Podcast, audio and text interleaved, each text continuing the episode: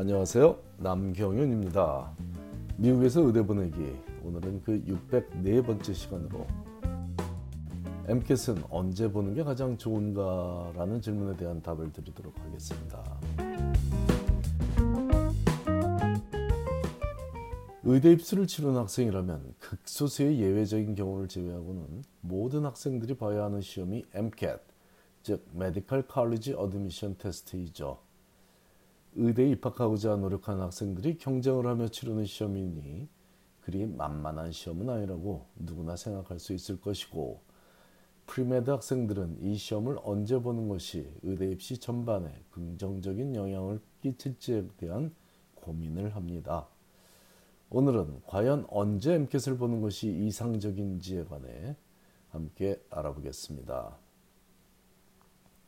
엠켓을 볼 수 있는 기회는 1년에 약 30번 정도 주어집니다.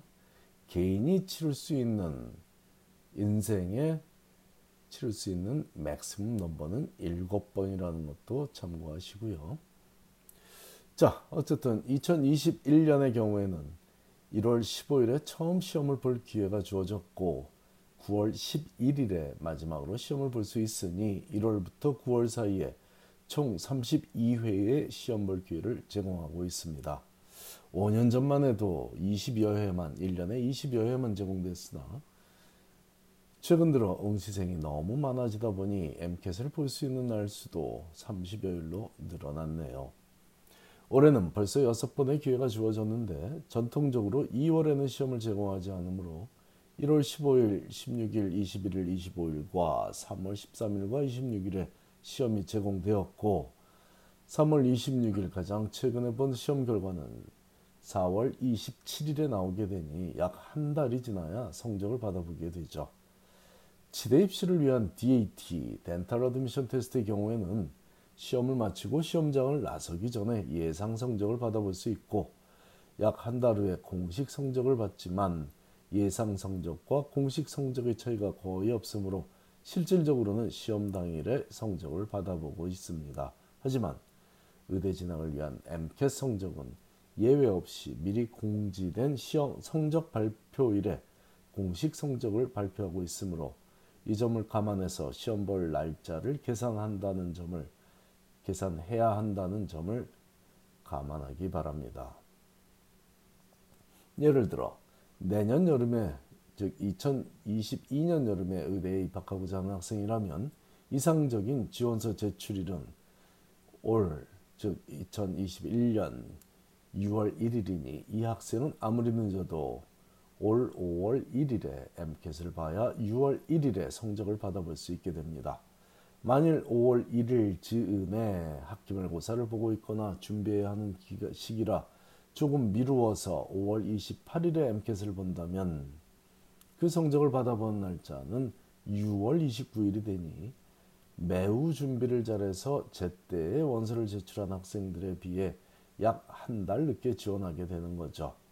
여기서 중요한 점은 시기적인 요소만 감안하자면 5월 1일에 시험을 봐야 하겠지만 현실적인 요소들을 감안하자면 5월 28일에 보는 것이 맞습니다. 누군가는 학기말고사 준비에 여념이 없을 수, 여념이 없을 수 있고 누군가는 졸업 논문 준비에 마지막 불꽃을 태우고 있을 수도 있기 때문입니다. 물론 가장 이상적인 시험 날짜는 원서, 원서를 제출해야만 하는 6월 1일이 되기 훨씬 이전, 이전인 올 1월 25일이었을 것입니다. 그랬다면 학기말고사나 졸업 논문과의 상충을 피할 수 있었기 때문이죠. 정말 정말 잘 준비한 학생들은 작년 여름방학이 끝나기 전에 시험을 봐서 원하는 성적을 확보해 놓기도 하는데 이런 경우는 20대의 첫 집을 장만하는 행운을 누리는 것에 버금가는 행복한 인생 여정이죠. 그렇다면 MCAT을 제대로 준비하는 기간은 얼마 정도 걸릴지 제대로 알아야 현실적인 계획을 수립할 수 있겠기에 세 가지 경우를 소개하고자 합니다. 첫 번째 경우는 경쟁이 치열한 대학에서 학점 관리를 매우 잘해온 학생들이고 이들은 여름방학 기간 중에 인턴십이나 리서치를 병행하며 혼자 카플란이나 프린스턴 리뷰 등 널리 알려진 MCAT 프랩북을 들여다보고서 시험을 봐서 고득점을 하는데 지장이 없습니다. MIT에서 전과목 A 플러스를 받던 K군은 2학년을 마치고 여름방학 기간에 리서치 인턴 생활을 하며 혼자 프린스턴 리뷰에서 나온 MCAT 프랩북을 공부하고는 8월 중순에 시험을 봐서 만점을 받더군요. 이처럼 MCAT 만점을 받은 학생들의 대부분은 SAT를 혼자 준비해서 한 번에 만점을 받았던 학생들이고 더 나아가 의대생 시절에 보는 의사 면허 시험에서도 만점이나 만점에 가까운 성적을 받고 있는 것을 매년 목격하고 지내고 있습니다. 어린, 학, 어린 자녀를 둔 가정을 위해 이 학생들의 공통점을 소개하자면 이 학생들이 초등학교 시절 가장 많은 시간을 보낸 곳은 동네 도서관이었고 라이브러리가 살았다는 얘기죠. 공부하다 쉬라고 하면 자신이 관심을 갖고 있는 분야의 책을 읽어왔다는 점입니다. 참고하시기 바랍니다. 두 번째 경우는 경쟁이 치열한 대학에서 약 3.8 수준, 즉 전과목 평균이 A-에서 왔다 갔다 하는 그런 수준인 학생들은 여름방학 기간에 열심히 하면 첫 시험에서 만족할 만한 고득점은 아니지만 적당히 의대에 갈수 있을 수도 있는 성적이 나오므로 큰맘 먹고 1년을 더 준비한 쪽으로 계획을 수정하고 학교에 다니든 일을 하며 꾸준히 시험 준비를 더해서 두 번째 혹은 세 번째 시험에서는 원하는 성적을 받고 원하는 의대에 진학하곤 합니다.